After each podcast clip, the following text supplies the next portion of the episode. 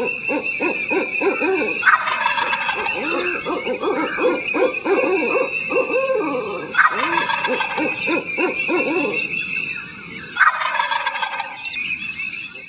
to the Turkey Hunter Podcast with me, your host, Andy Galliano.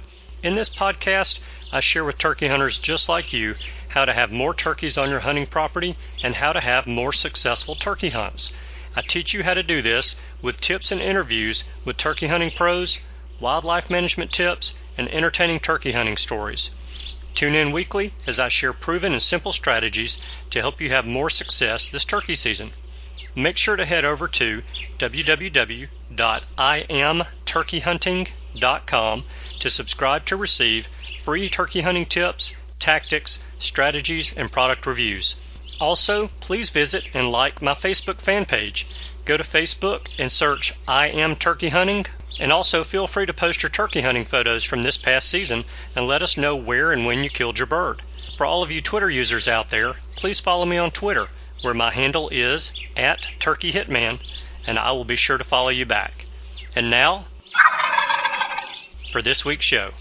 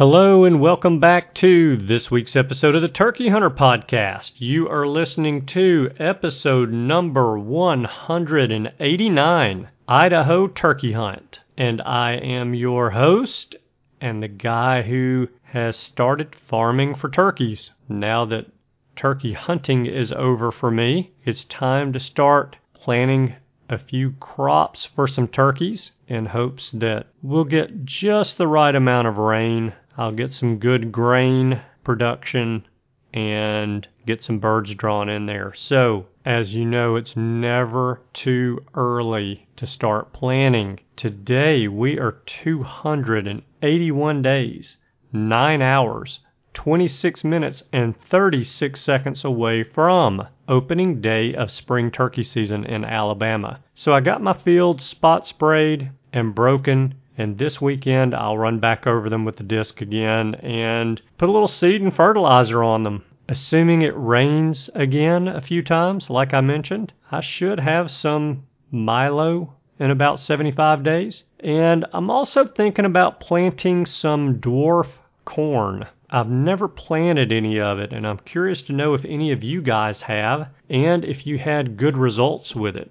If you have, I'd love to hear from you at andy at iamturkeyhunting.com and just kind of let me know what your results were, if it's something you would plant again, and how it held up through the hunting season, through the deer season, and if you left it standing for turkeys at all. Speaking of turkeys, let's talk some turkey hunting. So, when I left you guys last week, all four of us on this trip Chip, John, Brian, and I tagged out in Washington the first day and a half of our seven day hunting trip. Chip and John had a day head start on us in Idaho, scouting some public land and knocking on a couple of doors to try to get permission to hunt some private land as well. John actually secured two private land spots that were very close to the public land that Chip and John had been scouting.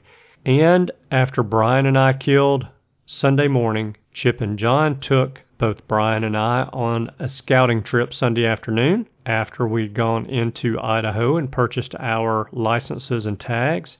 And John and Chip showed us all the areas where they found turkeys and or turkey sign Saturday afternoon and Sunday morning. Somehow, and I'm not sure how, John and I got paired up in Idaho and Chip and Brian got paired up in Idaho. Not that I really care or that it really matters to me. We all get along well and I enjoy hunting with each of them. But anyway, John and I ended up hunting some private land together and Brian and Chip hunted some public ground Monday morning. Now, at daylight Monday morning, John and I heard some birds gobble, but they were not on the private ground that we had permission to hunt. And because we sat in a blind in Washington for long enough to not want to sit down and wait on turkeys again, neither John and I were very excited about the prospects of sitting and waiting on the gobbling birds to hopefully make their way to the private ground that we had permission to hunt. Now, we didn't know this particular little piece of information until later that same afternoon in talking to the landowner, but the birds that we were hunting on that private land were coming much closer to the house that the landowner lived in than we thought they would be. In fact, the landowner said that the birds would visit his garden around mid morning almost every day. And his garden is about a quarter of an acre size garden that's disc up directly across the driveway from his house, maybe 30 yards from his house. And then after digging around in the disc up field, they would visit his wife's bird feeder in his front yard. A front yard that his wife spends a lot of time caring for and that looks like it should be featured in the July issue of Better Homes and Garden magazine. His wife wanted the turkeys gone, he wanted the turkeys gone, and we wanted to help with that. In fact, while talking to him Monday afternoon, we were told that it wouldn't matter to him if we shot a turkey right in the front yard at 4:30 in the morning. Like I said, obviously it would have been better for John to have had this piece of intel when he secured permission to hunt the place first so that John and I would not have spent an hour or an hour and a half right at daylight Monday morning on this private land. We probably would have hunted the public land first and then come to the private land to see if the turkeys were in the disked up area where his garden is going to be or even at the bird feeder. So after not hearing any birds that we would have been legal to hunt at daylight, John and I headed to the public land that he and Chip hunted Sunday morning. This piece of public land is about 8,000 acres, and it is some rugged terrain. It's very steep, and it has some clear cut on it. It's actually timber company land, and of course, timber companies cut timber. So some of the clear cut that was on the property was actually on the main road that ran through the property. And I'm going to guess this clear cut was probably 300 acres. You know, I have a hard time really judging that and trusting that I'm accurate or at least in the ballpark because the area is so rugged, the terrain is so rugged and it rolls so much and there's so many valleys and draws and hills that it's really hard to tell exactly how big that cutover, that clear cut is. But it's a good sized clear cut. As you drive into the property, that clear cut is on the right hand side of the main road. There's still quite a good bit of timber on the left hand side of the road as you drive in. So we went all the way to the back end of the property where Chip and John got some response from a couple of turkeys Sunday morning. And John and I walked down the road for a little ways and we called off and on and we stopped and glassed for turkeys out in the clear cut and we just didn't get any response. We didn't see any turkeys, nothing. So we walked back to the truck, got in the truck, we drove back towards the entrance of this piece of property that we were hunting, and we stopped and checked another spot and walked a little ways down the road in that spot, calling, glassing, and still nothing. So there was one more spot that John wanted to check, and he wanted to check it on our way out to leave this piece of property. As we're driving towards that one last spot,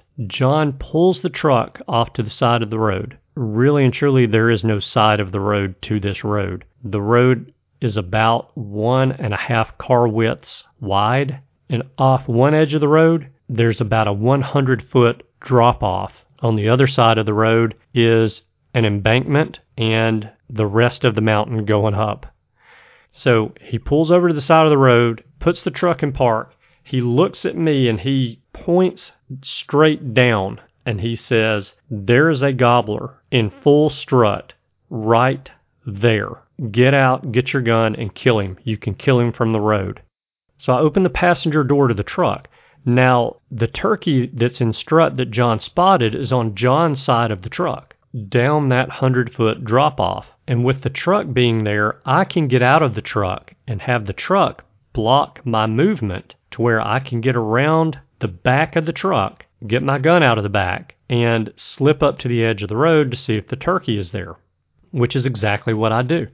I get out of the passenger door, I walk to the back of the truck, I open the back tailgate of the Suburban, and I reach in there, I grab my gun, I load it, and I crawl to the edge of the road. And I look down that 100 foot drop off and I see a turkey in full strut and a Jake. And they're about 70 to 75 yards away from me. Now, I wasn't real keen on the thought of taking a 70 or 75 yard shot at this turkey, especially when there are two turkeys that are relatively close together. I don't need to wound a turkey, and I darn sure don't need to kill two because I only have one tag. So I sat there for a second looking down the hill at the turkeys, and then it hit me. I have my fan in the back of the Suburban. Now, I'm going to call me out before any of you guys can call me out because you've got to be thinking the obvious at this point, and that is that I am hunting public land and I am about to walk back to the vehicle and get my turkey fan and try to fan in a turkey on private land.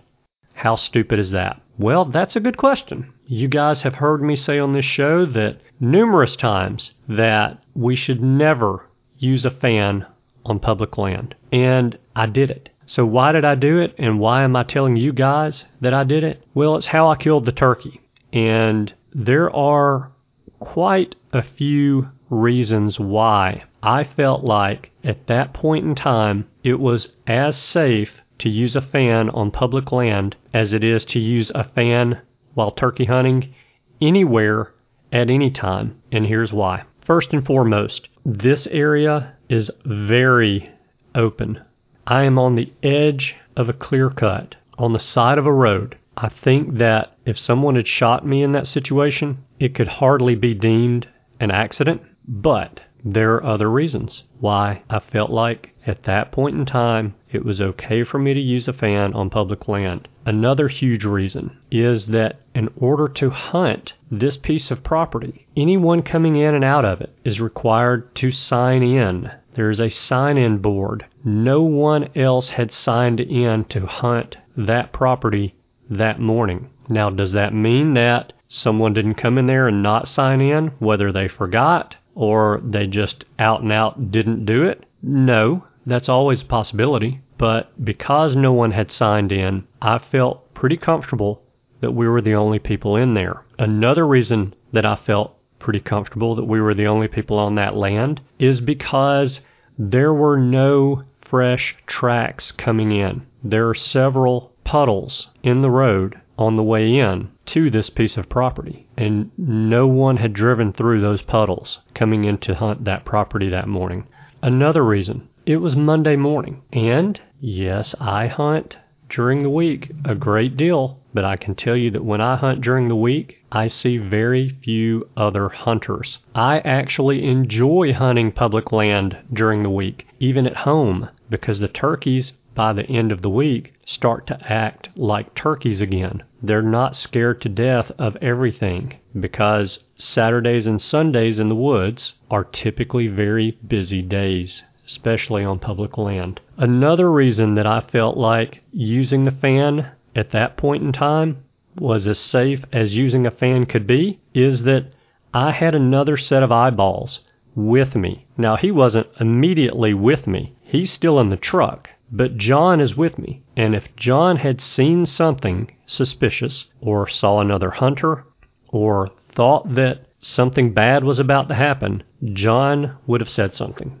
I am six to eight feet away from the vehicle. It would be virtually impossible for someone to be able to see that turkey fan from a distance of 40 or 50 yards and not see the black Suburban, at least the top of it. They would also had to have seen us drive in if they were already that close to the turkeys to be within shotgun range. Another reason that I felt like it was safe to use a fan on public land at that point in time is that it's against the law in Idaho to hunt turkeys with a rifle. That is probably the only way that I could have even remotely been in danger is if someone had a rifle and they were out at 250 or 300 yards, saw the turkey fan, and decided to take a pop shot at it. Now, I know that people break the law.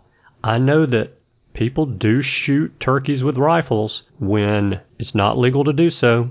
I do know that people break the law and they don't sign in to hunting properties when they're supposed to, but I did not feel like at that point in time that using that fan to fan in that turkey on public land was any more unsafe than using it to fan in a turkey on private land where you know you're the only person supposed to be on that property hunting. Using the fan to fan a turkey in, I really and truly do not believe is ever 100% safe. I also don't believe that turkey hunting is ever 100% safe. We're using turkey calls to try to call in a turkey, and sometimes we use those calls and they call in other hunters. And I know what you're thinking. Well, we use hen calls to try to call in turkeys. Most of the time we do. Sometimes we use gobbles to try to call in a gobbler. But even though we're using hen calls,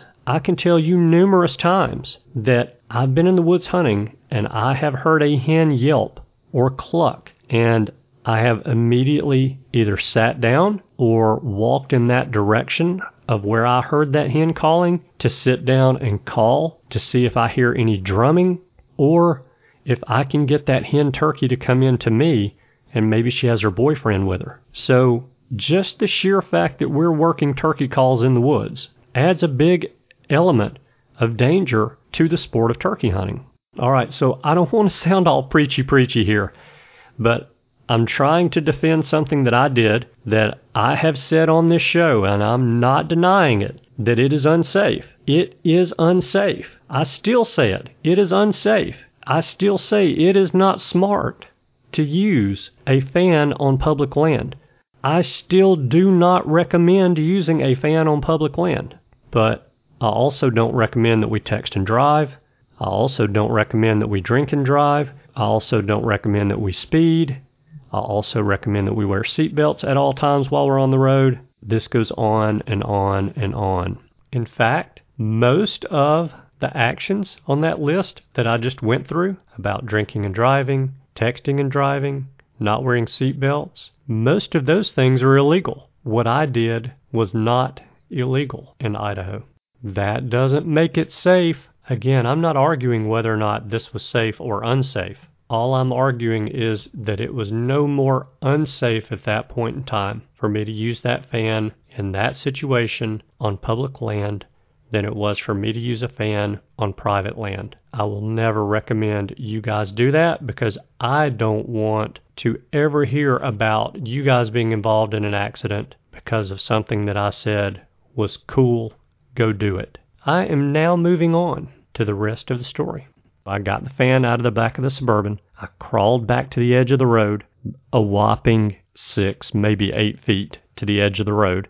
And as soon as I pop up over the hill with the fan and look down at the turkeys, I see that the gobbler is standing on a stump in full strut. He's not moved. He's 70, 75 yards away. And the Jake sees the fan. And when he sees the fan, the Jake goes, yaw, yaw, yaw. And about Three or four seconds later, the gobbler that's in full strut standing up on the stump with his butt to me turns a little bit and he looks over at my direction and I'm moving that fan just enough to give it a little bit of motion, a little movement, a little life. And that turkey looks at me and his wattles turned blood red like that.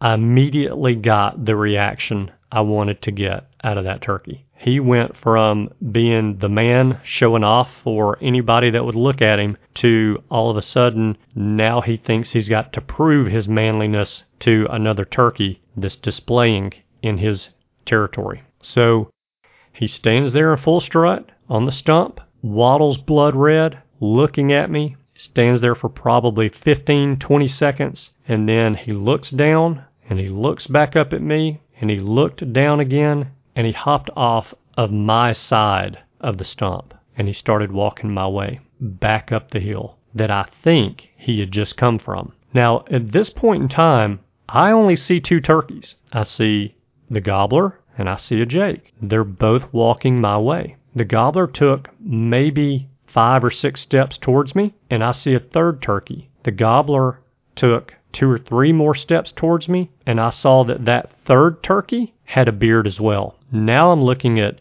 two long beards and a jake, all three of them moving my direction. The strutter that was standing on top of the tree stump out in the clear cut comes up to another stump and jumps up on that stump and goes down into full strut. He stood there for about 10 seconds and he jumped off of my side of that stump and he kept coming. He's walking up the hill towards me and every tree stump that was between me and him, he jumped up on to display and show his dominance. It was really pretty cool to watch. Now, at this point, I am wishing that I could get John out of that truck and get him over to me with his gun and that we could double on these turkeys. But we need a turkey down in Idaho. And I had turkeys coming closer to me and getting closer to being in range. I didn't want to mess that up. Now that strutter is continuing to come. Every stump that he gets to, he jumps up on and he goes down into full strut. He gets about 50 yards from me. He jumps up on the stump, goes into full strut, and I can hear him mm-hmm. And he jumped off of my side of that stump and he kept coming my direction, walking uphill the whole way. He jumps up on another stump, goes down into full strut. He put his head down to look before he jumped off of that stump, and when he did, I shot. He fell over off the stump and he never moved. I thought that if I got a shot at the turkey, that the other turkeys would run off when they heard the boom from the gun. But they didn't. They kept coming, and they continued to walk up the hill after I shot and rolled my turkey. And I'm holding the fan with my left hand. I've got my gun in my right hand. And I said, John, get out of the truck and get over here and shoot this turkey. Well, John couldn't see the turkey that I shot or any of the other turkeys from where he stopped the truck. He's still sitting in the driver's seat of the truck. And in fact, when I turn around to look at John to say, hey, get out here and get my gun and shoot this turkey, I see John's got his cell phone in his hand and he's videoing me fanning this turkey in. So when I realized that these turkeys were continuing to come our direction, and I said, John, get out of the truck and come over here, and get my gun and shoot this turkey, he has no clue that I've killed a turkey. He has no idea what in the world is going on. So John gets out of the truck and he comes over there to me and I hand him my gun and I pointed and I said, shoot that turkey right there. All right, that is all that I have for you guys for the free portion of today's episode of the Turkey Hunter podcast. If you would like to hear the rest of the story, then you need to become a subscriber to the premium content of the Turkey Hunter podcast. And here's how you do that simply text the word Turkey Hunter. Make it one word Turkey Hunter with no spaces. Text that to the number 44222. Once you do that, I will send you a text message back that says, please reply with your email address only. Then once you reply with your email address, I will then email you a link that you can click on to create a username and a password in the Podbean application and to pay the $12 annual subscription for the Turkey Hunter podcast. By becoming a premium content subscriber, you will get access to all of the content from all of the past episodes. You will get access to the premium content for the next 52 weeks worth of episodes and this week's episode as well. Becoming a subscriber to the premium content of the Turkey Hunter podcast is cheap, it's easy, and I don't think you'll regret it a bit. Again, that's all that I've got for you guys this week, but you will certainly want to tune in next week because I have another great story for you next week about my Oregon turkey hunt. Thank you guys so much for tuning in this week. I know that you have choices. I appreciate you spending your time with us. I hope you have a wonderful week, and I look forward to seeing you again next week. Goodbye. Thanks for tuning in. You were just listening to the Turkey Hunter podcast. If you enjoyed the show, please go on over to iTunes and leave a five star review. And make sure to head over to www.iamturkeyhunting.com to subscribe for free turkey hunting tips, tactics, strategies, and product reviews to help you have a more successful turkey season. And stay tuned for upcoming episodes on hunting afternoon birds, how to film your hunt, and the breeding cycle of hens as well as some guest interviews. Thanks again for listening. We know your time is valuable, and we appreciate you sharing some of it with us. See you next week.